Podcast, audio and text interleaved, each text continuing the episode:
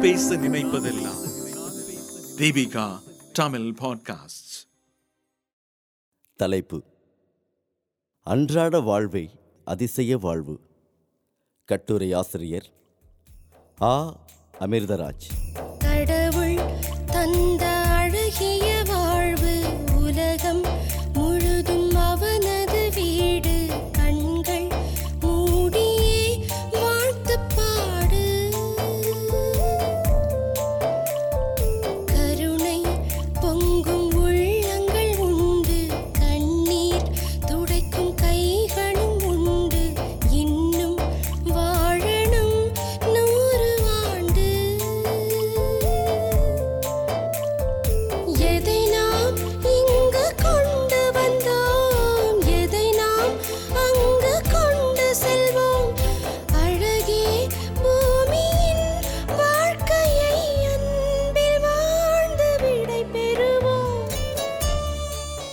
புதிய கல்வியாண்டில் அடியெடுத்து வைக்கிறீர்கள். வாழ்த்துக்கள். உங்களுக்கு சொல்ல ஒரு சுவாரஸ்யமான கதை இருக்கிறது. செய்தியும் இருக்கிறது. ரபி புனாம் என்றொரு ஞானி இருந்தார். அவர் தன்னிடம் முதல் முறையாக வருகிற மாணவர்களுக்கெல்லாம் இந்த கதையை சொல்லிவிடுவார். போலந்து நாட்டிலுள்ள கிராக்கோவில் என்னும் ஊரில் ரபி எக்கல்லும் அவருடைய மகன் ரபி ஐசிக்கும் வாழ்ந்து வந்தார்கள். வறுமை சொல்ல முடியாத வறுமை. ஆனாலும் கடவுளிடத்தில் நம்பிக்கை. கடவுள் ஒரு நல்ல வழி காட்டுவார் என அசைக்க முடியாத நம்பிக்கை. இந்நிலையில் ரபி ஐசக்குக்கு ஒரு கனவு. அதாவது செக் குடியரசில் பிராக்கில் மன்னருடைய அரண்மனைக்கு முன்பாக உள்ள பாலத்துக்கு அடியில் புதையல் இருக்கிறது. இந்த கனவு ஒருமுறையல்ல இருமுறையல்ல மீண்டும் மீண்டும் வந்தது. ரபி ஐசுக்கு இப்படி ஒரு கனவு வருகிற பொழுது வீட்டில் உட்கார்ந்து கொண்டிருக்க முடியவில்லை. தோண்டுவதற்குரிய கருவிகளை ஒரு பையில் போட்டு பையை தோளில் போட்டுக்கொண்டு செக் குடியரசுக்கு பயணம் புறப்பட்டு விட்டான். அரண்மனை முன்னால் இருந்த பாலத்துக்கு அருகே வந்து நின்றான். ஆனால் தோண்டுவது அவ்வளவு சுலபமாக இருக்கும் என்று தோன்றவில்லை. இருபத்தி நாலு மணி நேரமும் காவல் இராணுவ காவல். இருக்காதாய் பின்னே அரசர் வாழும் பகுதியாயிற்றே. ரபி ஐசக் விடுவதாக இல்லை. காலையில் அங்கு வருவான் மாலை வரையில் அங்கே சுற்றி கொண்டிருப்பான். தோண்டுவதற்கு ஒரு சின்ன சந்தர்ப்பம் கூட கிடைக்காமல் தங்கியிருந்த இடத்துக்கு திரும்புவான். இவன் வருவதையும் போவதையும் பார்த்து கொண்டிருந்த இராணுவ அதிகாரி ஒரு நாள் நீ எதையாவது தொலைத்துவிட்டு தேடுகிறாயா? என்று கேட்டாள் அல்லது யாருக்காவது காத்திருக்கிறாயா?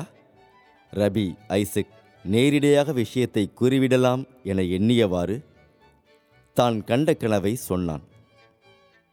கனவை கேட்டுவிட்டு இராணுவ அதிகாரி வாய்விட்டு சிரித்தார். கனவை நம்பி நாடு விட்டு நாடு வந்தாயா? மீண்டும் சிரித்தார். உன்னைப் போல நானும் என் கனவுப்படி நடந்து கொள்ள வேண்டுமென்றால் போலந்து கிராக்கோவுக்கு போக வேண்டும். அங்கே ரபி எக்கல்லின் மகன் ரபி ஐசக்கின் வீட்டில் அடுப்பு கீழ் பெரும் புதையல் இருக்கிறதாம். இராணுவ அதிகாரி தொடர்ந்து சிரித்தார். போலந்துக்கு போய் நான் எந்த எக்களை தேடுவது? எந்த ஐசிக்கை தேடுவது? அங்கே மொத்த ஜனத்திரளில் பாதி பேரின் பெயர் எக்கல் மீதி பேரின் பெயர் ஐசிக். முதலில் திடுக்கிட்ட ரபி ஐசிக் முடிவில் இராணுவ அதிகாரிக்கு தலை வணங்கினான். உடனடியாக தம் வீட்டுக்கு திரும்பினான். முதல் வேளையாக அடுப்பை தோண்டினாள். அடுப்புக்கடியில் பெரும் புதையல் இருந்தது. அதை எடுத்து ஆண்டவனுக்கு நன்றி செலுத்தும் விதமாக ஆலயம் ஒன்றை கட்டினான். இன்றளவும் அங்கே ரபி ஐசக் ஸ்கூல் என்று கிராக்கோவில் அது இருக்கிறது. ரபி குணாம் இந்த கதையை சொல்லிவிட்டு சொல்லுவார். இந்த கதையை உள்வாங்கிக் கொள்ளுங்கள். இது என்ன செய்தி சொல்கிறது என்று புரிந்து கொண்டு அதை உங்களுடையதாக்கிக் கொள்ளுங்கள். உங்கள் செல்வம் உலகின் வேறு எந்த பகுதியிலும் இல்லை. அது வெகு அருகில்தான் உங்களிடத்தில்தான் இருக்கிறது. எவ்வளவு நல்ல கதை எவ்வளவு நல்ல செய்தி.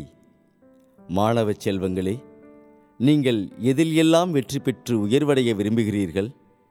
படிப்பிலா விளையாட்டிலா நட்பிலா இவை அனைத்திலுமே மேலும் பல படி முன்னேற்றமா? விரும்புவது எதுவென்றாலும் அது எங்கோ தொலைவில் இல்லை. இங்கேதான் மிக அருகே இருக்கிறது. எதிர்காலத்திலே அது இல்லை. இன்று இன்றைய தினத்தில்தான் இருக்கிறது. கடவுள் உங்களுக்கு மிக அரிதான ஏதாவது ஒரு கொடையை கொடுத்திருக்கிறார் என்றால் அது நீங்கள்தான். வேறேதுமில்லை. உங்களுக்காக காத்திருக்கும் புதையலை நீங்கள் தோண்ட வேண்டுமென்றால் உங்கள் வாழ்வின் இக்கணப்பொழுதிலோ அதற்காக தோண்ட வேண்டும். வேறெங்கும் இல்லை. மனம் விரும்பி இன்றிலிருங்கள். இப்பொழுதில் வாழுங்கள். அன்றாட கடமைகளை இனிதே நிறைவேற்றுங்கள். உங்களது வெற்றி நிச்சயம் என உறுதியாக இருங்கள். கடவுளுக்கு நன்றி கூறுபவர்களாகவும் இருங்கள். நிறைவான வாழ்வு உங்கள் வசப்படும். நன்றி.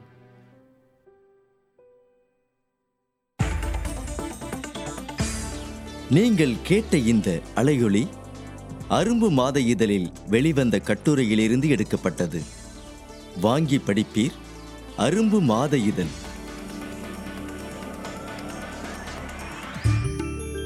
இந்த வளையொலியை தயாரித்து வழங்குவது தீபிகா ஊடக மையம். இணைந்து வழங்குவோர் அரும்பு மாத இதழ் மற்றும் தொன்பொஸ்கோ கல்லூரி சென்னை. குரல் வடிவம் ஆப்ரஹாம். ஒளி வடிவமைப்பு வின்ஸ்டன்.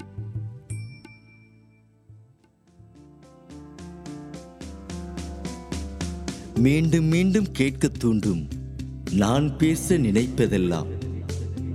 தீபிகா தமிழ் பாட்காஸ்ட் வாரம் இருமுறை சந்திப்போம். சிந்திக்க.